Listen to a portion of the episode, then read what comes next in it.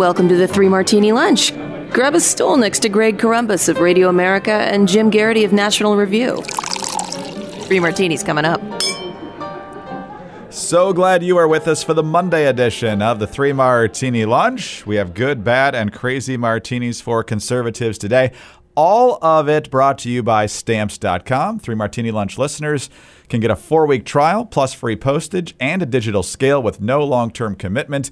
Go to Stamps.com, click on the microphone at the top of the homepage, and type in three martini. More on Stamps.com a little bit later in the podcast. Jim, before we get to the good martini, uh, the writers of 2020 have been working overtime this year, so it's understandable they went into reruns a little bit, but uh, the Kim Jong un in a coma once again. Uh, seems to be uh, kind of a loop back to earlier in the season, right? Yeah, are we in? Is the news in reruns? hit hit the side of the TV, see if it's picking up the wrong signal, like Fonzie used to do. That's right. All right. Well, let's talk about our good martini, and this one obviously has political tentacles to it, but I think it's uh, goes it goes deeper than that, and we don't want to pry, but since this is played out in public, I think it's just a good thing that this is happening. One of the most awkward parts of the last three and a half years, and there's been plenty of awkward things in the last three and a half years, is the public sniping between Kellyanne Conway, the president's counselor, and her husband, George Conway, who's a D.C. lawyer. He's been very active as part of the Stop Trump movement from way back in 2016. Uh, he's been affiliated with uh, you know groups who in, were in favor of impeachment and removal, and now he's been very much involved with the Lincoln Project until now. Uh, both of them are quitting their jobs and spending more time with their family. And hopefully, that's not just political speak for uh, we're going away from the public eye, but they actually will be dealing with their family. They've got this teenage daughter named Claudia who's been basically going public on social media, airing her grievances about her parents mainly her mother because I think she doesn't like Trump very much and and so that's gotten very ugly, very awkward. It was awkward enough when just the parents were kind of going back and forth on this. But uh, Kellyanne Conway announcing last night, Jim, that she's stepping away at the end of the month from the White House. George Conway stepping away from the Lincoln Project. He's also going to step off of Twitter. I don't know if she's still going to speak at the convention this week. Uh, she's certainly scheduled to at this point. Um, but we'll see if this uh, family can be, be put back together. And uh, as you pointed out when we were putting this story together, uh, even Marianne Williamson chiming in here saying that this is a good thing. Everybody remembers her from the forces of darkness on the Democratic debate stage, right? She says, I don't agree with your mother politically, Claudia, but she's still your mom. I promise you, your life ahead will be better if you handle your issues with her privately. I'm sure she'd go to counseling with you if you don't already. Love has got to trump politics. It just has to, Jim. And sometimes it gets lost in the shuffle here in Washington. There are things, lots of things, way more important than politics. And hopefully, this family is going to start focusing on those things the idea of married couples having different views on politics is not new. And probably the most, you know, one of the most famous examples in recent years was Mary Matalin and James Carville. She was working on the Bush campaign, he was working on the Clinton campaign back in 1992. In addition to both often appearing on, on Meet the Press, they wrote kind of a joint autobiography focusing on what it was like to be in a relationship and in love with each other, but also being on opposite sides. And people may remember that cinematic classic uh, Speechless, featuring Geena Davis, but perhaps more significantly, Michael Keaton and Christopher Reeve as two men fighting for her affections. So, as I like to call it, uh, Greg, I think of that as Batman versus Superman, the prequel. Uh, but the idea of like like Carville and Matalin were both very comfortable with who they were and what they believed, and they, you know, I think it's they had no problem turning into kind of a shtick.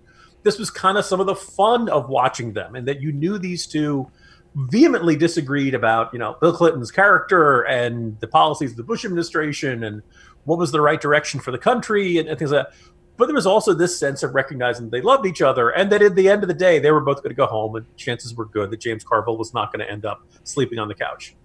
With the Conways, it, you didn't get that vibe that this was a playful, professional disagreement that you know was part of their identity. Like they, they, there was just a lot of this just seemed ugly and nasty and reflecting of some real deep rooted problems in the home. And whatever you think of them, but you know, you, you probably want the Conway kids to be raised in the most loving and and you know highly functional household they can have. And at some point, the divisions between their parents really did spill out into full fledged non political animosity and it you know from the way uh, the daughter is tweeting and it sounds like there's there's real bad tension in that house So really, at a time like this, you got to ask yourself what matters to you. What is what is most important to you?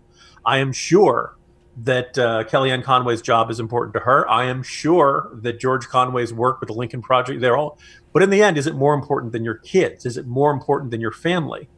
I think most of us would say no. And at the end, our family has to come first, and that's why I completely agree with Marianne Williamson said. I thought it was it was kind of um, it was reassuring to see somebody come out and say, "No, no, your family is what's most important to you." The, the, and it was also very disturbing, by the way. Lots of people who were just dunking on Marianne Williamson, saying, "How could you possibly say this?"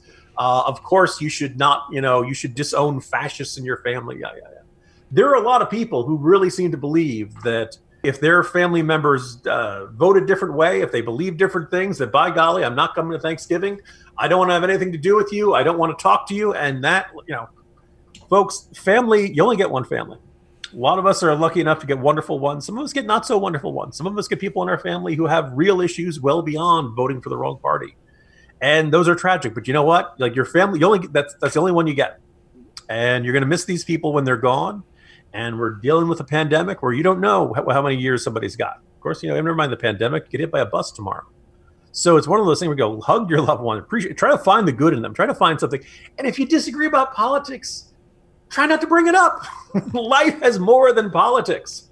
Anyway, it was uh, it was good to see this. I hope the Conways figure out ways to patch things up and, and live happily. I hope this family, you know, is able to find a, a happy life for them. And this, and it may be far away from the political arena. Maybe this, maybe politics could be uh, very political, you know, psychologically toxic for people. So anyway, uh, a little bit. Of, I hope the best for the Conways, and appears this kind of ugly public fight may be coming to an end in our national life. You certainly hope so. You certainly hope so. And I'm sure many people have had moments where you get into an argument with people, maybe you don't talk to them for a little while, and then life intervenes, a major event in the family or, or some other thing, and you realize whatever that petty difference was um, isn't worth lingering uh, anymore and never probably was in the first place. But uh, good luck to the Conways. I sincerely mean that, and hopefully um, they can get their house in order, literally. Jim, uh, let's talk about a very good thing. Uh, and this is stamps.com. We've talked about them a lot, and it's because they can provide an extremely valuable service. And by valuable, I mean they can save you a lot of money in addition to making things very convenient because we're slowly adjusting to this new normal. Some states faster than others, some once in a while going backwards, some going forwards, but we still need to be smart about how we do business. And so that's where stamps.com comes in to make things easier.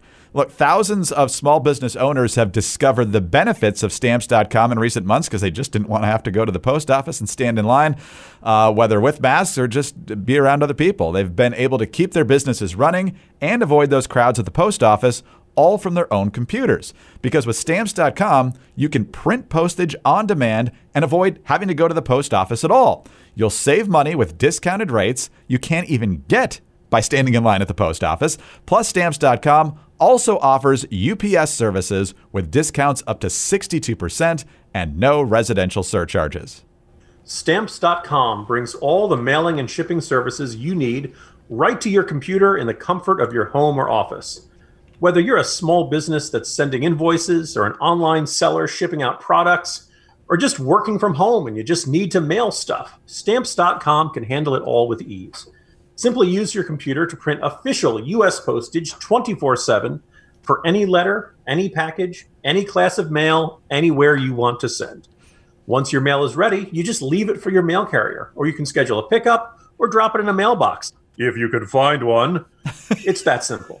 And like I said, with stamps.com, you get great discounts too. Five cents off of every stamp and up to 62% off of UPS and United States Postal Service shipping rates. Stamps.com is a no brainer, saving you time and money. Right now, Three Martini Lunch listeners can get a special offer that includes a four week trial, plus free postage, and a digital scale. All of that without any long term commitment. Just go to stamps.com, click on the microphone at the top of the homepage, and type in three martini, all one word. That's stamps.com, then enter three martini. All right, Jim, let's move to our bad martini now. And if you thought the mask wars were fun in the era of COVID, wait till we get into the heat of the vaccine wars. We've already talked uh, in passing at least a couple of times about polls showing anywhere from a third to slightly over 40% of Americans who don't know if they really want to get a coronavirus vaccine, possibly because it's being rushed and they want to make sure that it's effective in the people that take it first, or they're convinced that the asymptomatic rate or the rate of recovery makes it worth uh, taking the risk and not necessarily getting the vaccine. Nothing's going to make this more tense, Jim, than making it mandatory. And guess where they're talking about that? Yes, right here in our own beloved Virginia. Uh, this is uh, TV station WXFR. Virginia's Commissioner of Health, Dr. Norman Oliver, says he plans to mandate a coronavirus vaccine when it's made available to the public. Currently, state law gives him the authority to require immediate immunization during a public health crisis, though people with a medical exemption can refuse. A bill being considered in the ongoing special session would allow those with a religious exemption to opt out. Dr. Oliver says he strongly opposes the bill. It's killing people now. We don't have a treatment for it. And if we develop a vaccine that can um, prevent it from spreading in the community, we will save hundreds and hundreds of lives. That bill still needs to clear a House committee before it could be voted on by the full chamber. So, Jim, like a typical bureaucrat who wants more power, Dr. Norman Oliver here uh, won't say what the penalty will be for not taking the vaccine. He's just sure that everyone will do it because that's the responsible thing to do. So, I'm sure that everyone's just going to line up here and there won't be any fights over this at all. Yeah. Now, when they get the vaccine, I don't know about you, Greg, I think I want to be second in line to get that vaccine out of everybody in the country. Actually, know, they're probably going to do medical workers first. They're probably going to do people who are most at risk first. Um, it's very interesting to hear this argument of, well, we're going to mandate it. Well, hold on. It's going to take a while to get it to everybody. Because I, that language there, they said, Greg, immediate. How do you define immediate? Right? Like, you know, is it within, well, the, the vaccine is now available in your area. You have one month to get it. You have six, two months to get it Greg, I don't know about you. For some reason, I'm just picturing ED 209 saying you have X minute seconds to comply um, in terms of this. Look, vaccines, you know, knocking on wood, it's going to be available late this year, uh, early next year. I think it's going to be good. I don't think they're going to rush this. I think they're probably going to be very careful to see if there are side effects. But I can't begrudge anybody for having questions about that, for wanting to really do their homework on this and make sure that it doesn't have, you know, one in a million people end up having some terrible side effect or une- unexpected reaction. That, that those are all reasonable concerns. I don't. I'm unnerved when I see the poll results indicating large amounts of Americans don't want to get it. But I, as I jokingly said at the beginning, the eagerness to be the second person to get this vaccine. We're all eager to get it. We all want to be protected against the coronavirus. We just want to make sure this doesn't have any unexpected side effect or some other effect that they didn't uh, account for in the testing. There are large scale testing going on. I think they're going to work this stuff out, but this is not crazy or real.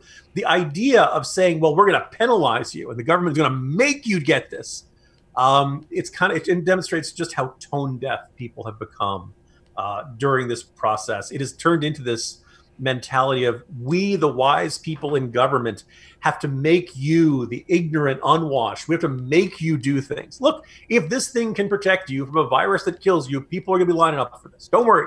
There's going to be eagerness. And by the way, it's going to take us a while to make all this stuff. So maybe it's a good thing if not everybody's rushing to the local CVS or doctor's office to get the pandemic. It's a little bit of a blessing in disguise. That means that supplies will be able to keep up with demand during the process. And as we get up to that point, at some point you reach the equivalent of herd immunity. We know exactly what percentage of the population we're going to need, but the more you vaccinate people, the more it's better. Look, I want to see people get vaccinated. I think when this thing comes out, it's going to be safe. I'll be doing my research. I'll be reading about the studies. I'll be checking about this stuff. My guess is if you have, you know, one out of every X number of people having some sort of really strong reaction or bad, then, then they will not be bringing it to the public. Or at the very least, they'll be communicating that level of risk of a strong reaction. You have this sort of thing with flu vaccines. It'd be much better if people went out and got flu vaccines, particularly in a year like this. But it doesn't mean I want the government saying, if you don't get a flu vaccine, there will be penalties. You know, come on. Like, gee, you, are you like trying to help out the Alex Joneses of the world? Are you trying to fuel public paranoia with statements like this? Greg, we're in the very best of hands.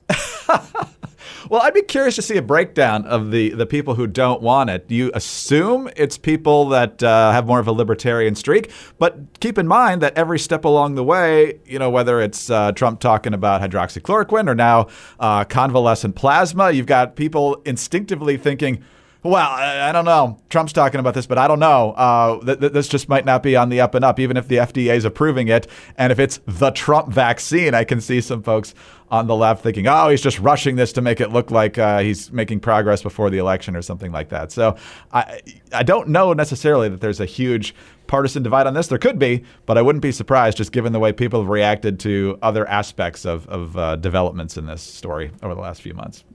Yeah, I mean, it's uh, look, the course of this virus, we've been told masks don't work, you shouldn't wear them, and then that you should. we've been told we don't have nearly enough ventilators and then we figured out that, oh, turns out actually ventilators probably aren't the best form of treatment. We didn't realize how many people were asymptomatic at the beginning of this. We've gone at length about the erroneous statements from uh, both the president and other politicians like Bill De Blasio. We've had lawmakers putting the uh, still like like could we have a little more humility from government officials in dealing with this? Could they just at least a bit of acknowledgement that they've gotten some stuff wrong in this process, and that there need to be much more persuasion of the public of the right course of action rather than this autocratic "we will make you do this, please." Good heavens, the stakes are high enough, people. The people who love to grab power. That's one of the things we're learning a lot about in this situation. But, uh, well, Ralph Northam picked this guy, so what do you expect? Um, oh, boy, is his face red. or is it? All right, let's talk about our crazy martini now. Jim, it's Republican convention week now, and I'm sure we'll be talking about that over the next few days leading up to the president's speech on, on Thursday night. Um, but of course, last week was the Democratic convention. Uh, ABC News has scored the first joint interview post convention with Joe Biden and Kamala Harris.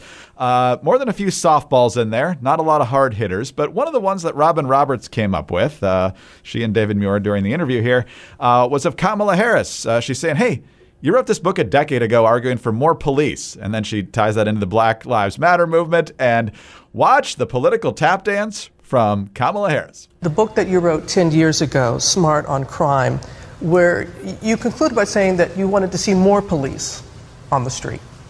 Do you still feel that way? Listen, I think that there is no question. First of all, when I wrote that book, um, we Black Lives Matter did not exist. And I give full credit to the brilliance of that movement in terms of what it has done to advance a conversation that needed to happen a long time ago. What Black Lives Matter has done as a movement has been to be a counterforce against a very entrenched status quo around the criminal justice system in America.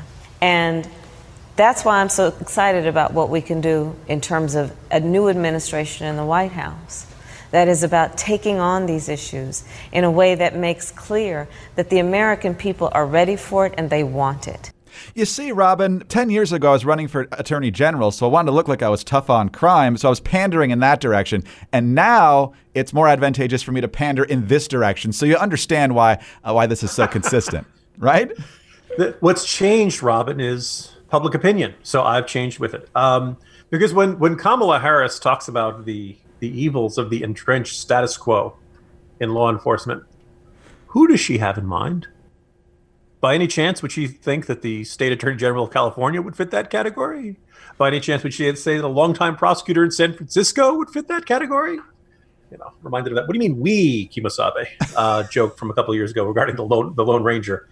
You know, look, she comes close to a more honest answer. If you want to say 10 years ago, I just didn't understand how prevalent police abuses were, you know, she'd get a little bit of a hit for it, but I think most people would say, okay, you know, you, you become more aware of new information and you change your viewpoint based on the information. All right, fine. Okay. Happy, you know, every, every wise person changes their mind on something when, you know, when the facts change. Her argument is to basically, you know, tap dance around it, offer a lot of word salad, offer, you know, uh, salutes and hosannas to Black Lives Matter and, and all that kind of stuff. And then to demonize this, this you know, entrenched status quo of law enforcement as if she was some outside observer to the law enforcement process for the past couple of decades, which she was not. She was only elected to the Senate in 2016. Uh, not surprised. I, I, you know, a, a deft campaign could make a good, uh, could make a lot of hash out of uh, Harris's opinion, and, and maybe the Trump campaign will do this. Maybe we'll hear about this tonight at the or nights of the convention coming this week. Yeah, the material's there for a Republican campaign to tear apart the Biden and Harris uh, uh, ticket, but uh, remains to be seen whether uh, whether the Trump campaign and other Republicans will be able to do that. Monday night speakers tonight, Jim. Tim Scott. I'm really looking forward to that one. I think the most of all. Nikki Haley's going to be out there. Uh, the Democratic state rep from Georgia, Vernon Jones. I'm not using everybody here. Uh, you also got Kimberly Guilfoyle and Charlie Kirk, Don Jr. I don't know. I guess Don Jr. is the closer tonight. I don't. I don't actually know that. But uh, you got the RNC chairwoman. Um, who are you looking forward to tonight, if anyone? I'm going to pause very dramatically. no, I'm looking forward to Tim Scott. Looking forward to Nikki Haley. Look, I first of all, there was an, an, a, a, graphic on Fox News of featured speakers, and 12 of them had the last name Trump. Uh, the president, the first lady, and four of his children. I don't like royal family politics. I would prefer to see less of it. Oh, by the way, Jared Kushner will also be speaking, uh, and as you said, Guilfoyle, who's dating Donald Trump Jr. So that is, you know, besides the president, first lady traditionally speaks, fine. Um, that is a grand total of speakers who are either his children or married or involved with one of his children. That strikes me as a lot. I don't like royal family politics, and so I'm not looking forward to the family member politics. But Biden did a video with his kids and his grandkids, so we shouldn't be surprised. So, of course, yes, this is an element of these sorts of conventions. Fine, fine. Um, I'd be curious about what identity of the Republican Party separate from Trump comes through in these four nights. I don't think there's going to be much of it. I think that the the 2020 election is going to be a referendum on Trump. I think that there is very little room for a non-Trump identity these days, uh, and folks like Tim Scott and Nikki Haley might be the uh, best representation of that. But we'll see what, what happens. My guess is you're you know we're going to get Trump, Trump, Trump, Trump. The president's supposed to speak all four nights, and that might be what the you know what his campaign needs the most. Um, I do think, unless these poll numbers change, you're going to start to see people starting to wonder. Okay, this this presidential elect Biden is consistently up five to ten points, not just nationally, but in the swing states. The question will be: Do you want to have that Senate, uh, the, the Republican Senate majority, as a break on any Biden administration's agenda? Do you want to save a Cory Gardner? Do you want to save a Susan Collins? Do you want to save a Thom Tillis in North Carolina? That I think probably ought to be the sort of you know, conversations Republicans ought to be having. But uh, we will see. Maybe Trump will get a nice bump out of this convention, and maybe it'll look like a much more competitive race in the fall, starting uh, starting next week. I think at this point you got to rise or fall together. I mean, if you ditch the president now, the base is not going to like you very much, and that's going to hurt you. And the odds of you picking up the folks in the middle who don't like Trump but might vote for you by ditching him now looks pretty hypocritical. But we will see. Jim, on that note, we'll see what uh, night one looks like, and I'm sure we'll talk about it tomorrow. See you tomorrow, Greg. Jim Geraghty, National Review. I'm Greg Corombos, Radio America. Thanks for being with us today. Don't forget our great sponsors over at stamps.com. Uh, click on the microphone at the top of the homepage, type in three martini. Please subscribe to the Three Martini Lunch. We thank you in advance for a kind review and a five star rating. Also, remember you can get us on those home devices. All you have to say is play Three Martini Lunch podcast. And please join us on Tuesday for the next Three Martini Lunch.